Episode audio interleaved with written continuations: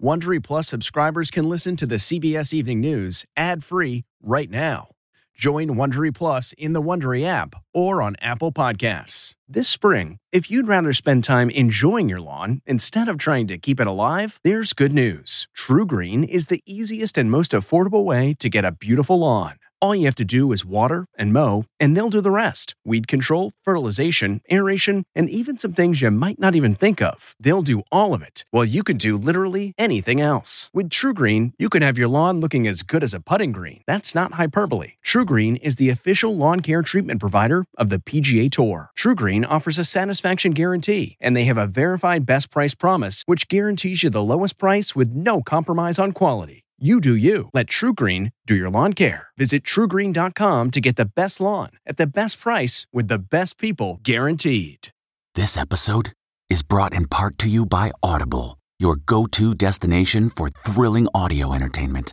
Whether you're looking for a hair raising experience to enjoy while you're on the move or eager to dive into sinister and shocking tales, Audible has an exclusive collection of thrillers from best selling authors that will keep you on the edge of your seat like James Patterson's first audio only thriller, The Coldest Case.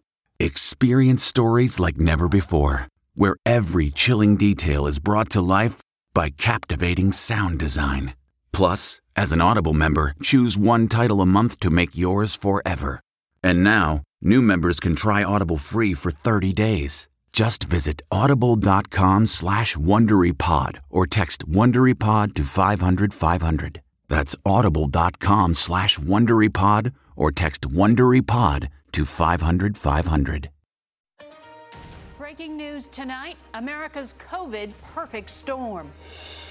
As the U.S. shatters another record, 63,000 new infections in one day, the new warning from the nation's top infectious disease expert. State of disaster. With cases there exploding, the governor of Texas extends its emergency declaration, saying next week things will get even worse. Tonight, what Governor Abbott says he still won't do. Testing crisis. With COVID screening sites overwhelmed, lines now stretch for hours in the high heat.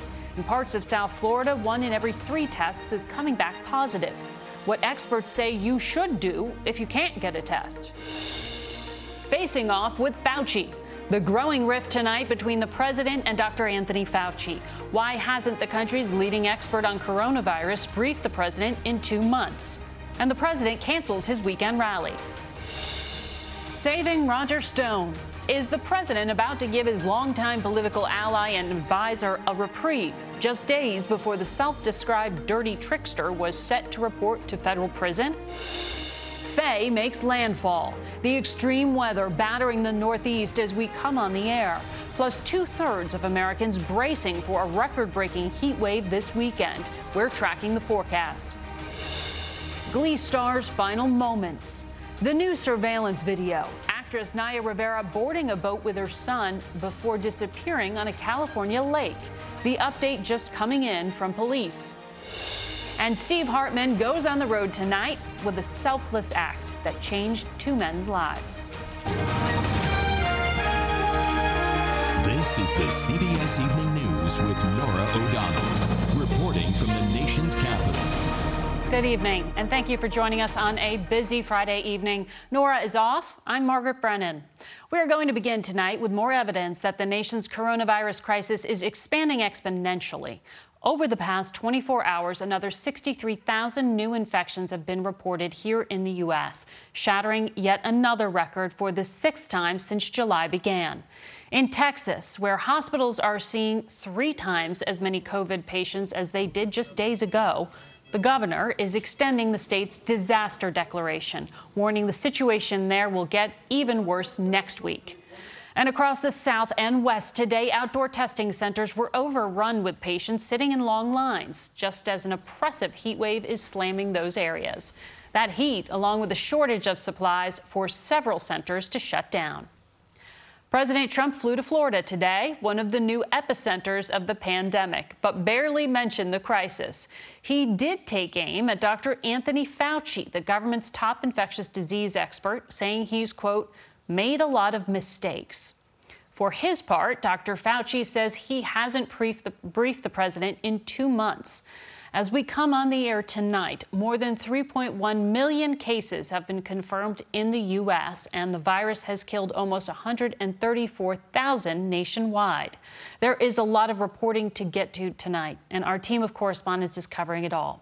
CBS's Janet Shamlian is going to lead us off from Houston. Janet? Margaret, the South is in a dire situation tonight. Georgia set a new record for daily cases today. Atlanta tonight is going to announce a rollback to phase one, asking people to stay at home. And the governor is going to reopen a hospital there, a temporary makeshift hospital.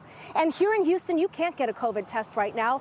All of the testing centers were shut down at noon today due to extreme heat. It's an agonizing scene on replay in ICUs all across the country. Critically ill coronavirus patients straddling the line between life and death. States like Texas now facing their deadliest week. The governor has extended his disaster declaration in response. The toll predicted in hard hit Hidalgo County. The community overall has not taken this virus seriously. In short, the tsunami is here. Dr. Gary Meny is facing down disaster in Port Arthur, east of Houston, where COVID patients have tripled and staff is overwhelmed. Now we're seeing young people, 30s, 20s, 40s, 50s, 60s on up. Texas was among the first states to reopen, and despite the explosion of cases, the governor says he's not planning to shut down again the top official in Harris and County, sounding the alarm. Like that, if we don't do anything before schools reopen, we'll be opening the door to a huge fire. It's a forest fire. We don't know where it ends. Houston Chronicle publishing an editorial saying Abbott didn't listen to coronavirus warnings and Texans died. Now, a dire warning from the governor himself. I think the numbers are going to look worse as we go into next week. The numbers are worse in Florida nearly another single day high of more than 11,000 new cases, and more are testing positive. South Florida's Miami Dade has seen a staggering daily positivity rate of 33%. Tonight, Arizona has emerged as the newest hotspot, leading the country in the number of new cases. More than one in four people testing positive. Look at how average new cases in Arizona compare to New York, where cases have declined. But there are new findings tonight on the benefits of the antiviral drug remdesivir. Its manufacturer saying it cut the risk of death for sick patients 62% compared to standard care.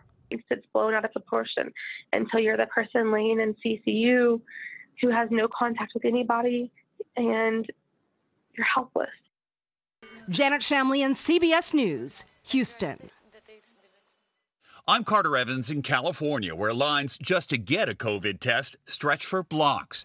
In Lexington, Kentucky. I, I didn't expect that the line is going to be th- this long. In Arizona, one of the hardest hit states, the wait is up to 12 hours. The turnaround time for our testing in Arizona is really bad. You can get your test, and those results may not come back for seven or eight days. When people have to wait a week or more to find out if they're positive, what does that mean for the disease?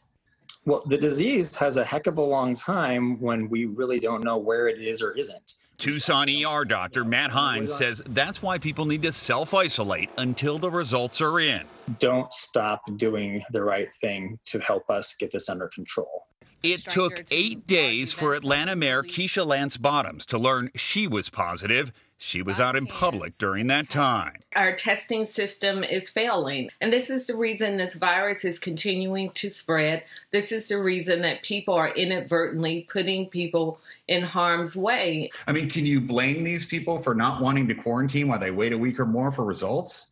Not at all. It's going to be really hard to keep them out of work for seven, eight, nine days when this should all be taken care of in a day. This is not where we should be in the United States of America. Behind me, you can see a huge line of cars at a testing center here outside Los Angeles. They test about 2,000 people a day here. Overall, in the state of California, they're averaging about 100,000 tests a day, and about 8% of those are coming back positive. Margaret? All right, Carter Evans in Los Angeles. Thank you. President Trump says he will wear a mask when he visits the Walter Reed Military Hospital outside of Washington Saturday. It would be the first time that the president has done that in public. It comes as the president is increasingly at odds with the nation's top expert on infectious diseases. CBS's Weijia Jiang reports tonight from the White House. President Trump spent the day in South Florida, where the coronavirus infection surged again to near record levels, but he avoided the subject. We're doing very well, by the way. You'll be happy to know in the state of Florida. The president focused mainly on his reelection as he continues to downplay the scope of the crisis and criticize members of his own team. Last night, Mr. Trump fueled the apparent feud between him and Dr. Anthony Fauci. Dr. Fauci's a nice man, but he's made a lot of mistakes. A constant presence at President Trump's side early in the pandemic, Fauci now says he hasn't briefed the president in over two months and hasn't actually seen him at the White House since June 2nd. Fauci told the Financial Times speaking the truth at all times may be why the White House has kept him off TV. It hasn't stopped Fauci from getting his message across, telling the 538 podcast last night that the U.S. is not making enough progress and said hyper partisan politics is partly to blame. So I think you'd have to make the assumption that if there wasn't such divisiveness, that we would have a more coordinated approach. Meanwhile, the Trump campaign postponed a rally scheduled for tomorrow night in New Hampshire, citing bad weather from Tropical Storm Fay. But the forecast only calls for rain in the morning. There were concerns about the safety of the rally. Republican Governor Chris Sununu had said he wouldn't attend because of the health risks. And Weijia Jiang joins us now from the White House. Weijia, uh, we know political operative Roger Stone is set to report to prison Tuesday, but the president continues to hint he may give him a reprieve. What should we expect? Well, President Trump has always said his longtime friend Roger Stone was framed on charges linked to the Russia investigation. And tonight he is considering a pardon or commutation for the 67 year old who's supposed to spend 40 years in prison, a sentence Attorney General William Barr describes as fair. Stone tells CBS News he is praying for clemency. Margaret. Weijia, thank you. Tonight we are following severe weather, a rare July tropical storm in the northeast. Fay is dumping buckets of rain and causing flash flooding. Tornadoes cannot be ruled out. The storm has made landfall near Atlantic City, and tonight warnings are posted from New Jersey to Connecticut. CBS's Mola Lenghi is in New York City. Fay was an unwanted guest at the Jersey Shore, bringing flash flood warnings affecting more than 11 million people as it took aim at New York. It's the sixth named storm this hurricane season, dumping around four inches of rain in the southern part of New Jersey before making landfall further north this afternoon. The storm submerged neighborhoods throughout the day, making parked cars look like docked boats. Want everybody to be careful. And with winds up to 50 miles per hour, enough to rip the siding off this building, Fay is the fastest we've gotten to a named storm with the letter F on record. As Fay stormed up New Jersey's coast, New York City hunkered down, bracing for impact. Well, tonight, a heat dome is smothering much of the rest of the country, pushing extreme temperatures to extreme highs. As many as 75 records could be broken here in the coming days. And just to give you a little idea, Margaret, Tucson, Arizona is expected to get up to 115 degrees. Unbelievable. Mola Lenghi preparing there for some rain. Well, the teachers union in Los Angeles, the nation's second largest district, says schools should stay closed next month when the new academic year begins. And they're not alone. Many teachers across the country are pushing back on plans to bring students back into the classroom. CBS's Nicole Killion reports. Angela Philpott is a mother of three and a middle school teacher outside of Phoenix. She says she's gotten little guidance about going back to the classroom teachers in Arizona have just had to supply their own materials for their classroom, whether it's copy paper, pencils, and now it'll be masks for students, hand sanitizers, Clorox wipes, whatever else we need to keep our students safe. The thought of returning this fall in the midst of a pandemic was too much for Christina Kerfman. The Virginia second grade instructor suffers from an autoimmune disorder and decided to retire early after almost 30 years. I love my job, I love my students, but when it comes down down to this could not just make you sick, it could actually, you know, be deadly. It was a no brainer for me at that point. Dr. William Raszka authored a new commentary in the Journal of Pediatrics suggesting schools can reopen safely because children are less likely to get infected. They're less likely to transmit the virus. And that knowing that and putting together good mitigation strategies that we can open schools.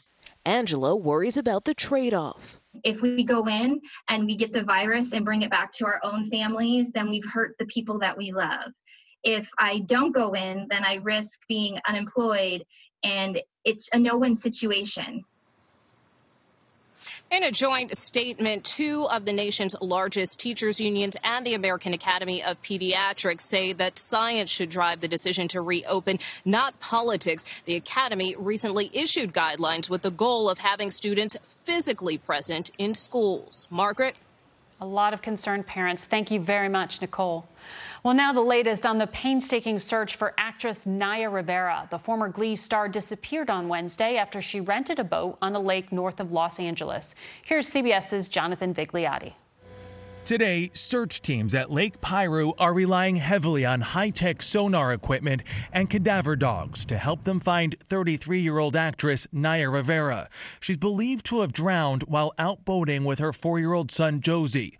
Divers say the water is too murky to locate her body with the naked eye. Sonar is able to do a 20 foot to 30 foot swath of area per each time, where a diver with zero visibility has about a two foot swath. This security camera captures the moment when Rivera and her son get out of their car and walk toward the docks. They're seen boarding a rented pontoon. No one else joins them. Hours later, Josey is found alone on the boat. He tells investigators he and his mom went swimming, but that she never got back on the boat. There were zero clues in the shoreline areas of where the boat was found to suggest that she made it to shore. Rivera is best known for playing Santana Lopez, who falls in love with a fellow cheerleader on the long running series Glee. Rivera's fellow actors are holding out hope. Now, Glee fans must deal with the possibility that the life of a third member of the cast has ended unexpectedly. Jonathan Vigliotti, CBS News, Los Angeles. Goya, one of the nation's most popular Hispanic food brands, is facing a boycott tonight after the head of the company refused to apologize for praising President Trump. On Thursday, Robert Unanue said the nation is, quote, truly blessed to have a leader like the president. That caused a backlash on social media with calls for the members of the Latino community to stop buying their products. Unanue says a boycott is a suppression of speech. Tonight, lawyers for Jeffrey Epstein's former girlfriend want her released on a $5 million bond while she awaits trial on charges of trafficking girls for him. They say she's at risk of getting coronavirus. In a court filing today, Ghislaine Maxwell's lawyers also said she hadn't been in contact with him for more than a decade. Epstein killed himself while in jail last summer. In a world where everything can change in an instant, one man decided he had no time for grudges. Here's CBS's Steve Hartman with tonight's On the Road. Who could blame Dalen McLee for hating the police? He was falsely accused of pointing a gun at an officer and spent a year in jail before a jury finally acquitted him. Not to mention the countless traffic stops. What happens? Oh, typical running is you just pulling out from your house and you get pulled. No traffic violations. How does it make you feel about police in general? Definitely a lot of animosity, as in, you know, if I seen him, I wanted to go the other way. And that was the bitterness he brought to this street corner in Uniontown, Pennsylvania last month. Dalen says he rushed here after hearing a huge crash. There was just a lot of screaming, a lot of chaos. Oh man, I get chills when I think of it. It was a bad traffic accident involving a police car. Officer trapped inside, gas tank leaking, flames spreading toward the cabin. Another officer who responded to the crash tried to rescue his colleague, but couldn't get the door open. And that's when a lone bystander stepped toward the burning wreckage. That bystander? Mr. Dalen McLee. I don't know how I got that door open, and I grabbed him out. All of a sudden, the door just gets ripped open. Jay Hanley is the officer Dalen rescued. It's amazing when there's true love in people and they can get you out of something like that, no matter who you are or where you've come from. There should be more people like that. And certainly, if there were more people like that, look better. There'd be more moments like this. Finally get to see you, man. I appreciate How you it. doing? Good, man. God Thank bless you so you, man. much, man. Thank you. Last week, Dalen came over to check on Officer Hanley and meet his very thankful wife. Yeah, she's been dying for a hug. So much. He's a good man. I could tell. That's the other thing they're grateful for. Despite all his run ins with the law, Dalen still believes there are a lot of good cops worth keeping. No, we're waiting for you to get back out there. I appreciate it, man. Thank you. No justice! In times of rage, we often paint groups with a broad brush. But Dalen says at some point you have to go back and fill in the fine lines between good and bad. Because in that subtlety lies our humanity. I want people to start to look at everybody as Americans and not, you know, he's white, he's black, he's Asian. We're people. And when we start realizing that, things should get better. In a small way, I think they just did. And hopefully the world follows suit. I hope so, man. Steve Hartman, Yeah. on the road God was with us, bro. in Uniontown, Pennsylvania. Thank so very much, man. That's tonight's CBS Evening News. This Sunday on Face the Nation, I'll talk to Surgeon General Jerome Adams and Phoenix Mayor Kate Gallego. I'm Margaret Brennan. And Nor will be back here on Monday, and I'll see you Sunday morning. Good night. If you like the CBS Evening News, you can listen early and ad-free right now by joining Wondery Plus in the Wondery app or on Apple Podcasts. Prime members can listen ad-free on Amazon Music. Before you go, tell us about yourself by filling out a short survey at wondery.com/survey. Hi, it's Stephen Colbert, and I'm here to tell you about The Late Show Pod Show, which is the podcast of The Late Show with me, Stephen Colbert. And I'm here with my uh, producer of the podcast, Becca. Hi, Becca. Hi, Stephen. And how long have you been the, the producer of this? We've been doing this for two years now. Okay, and and what is it like to attempt to uh, get feedback from me about the podcast? Be honest about how quickly I respond to emails. You actually respond to emails surprisingly fast. Really? I, I think you might be the only person I respond to. respond too quickly. Oh well, that's good. Yeah. I expected I expected you to lay into me. well, this was over the strike period. Oh, I had time. Yeah. See that that does that doesn't count. Sure, I responded to everything because responding to you putting reruns up on the podcast was like a form of employment. Yeah. And I felt like I had something to get up for every day. Yeah. So thank you for that. Listen to the Late Show Pod Show with Stephen Colbert wherever you get your podcasts.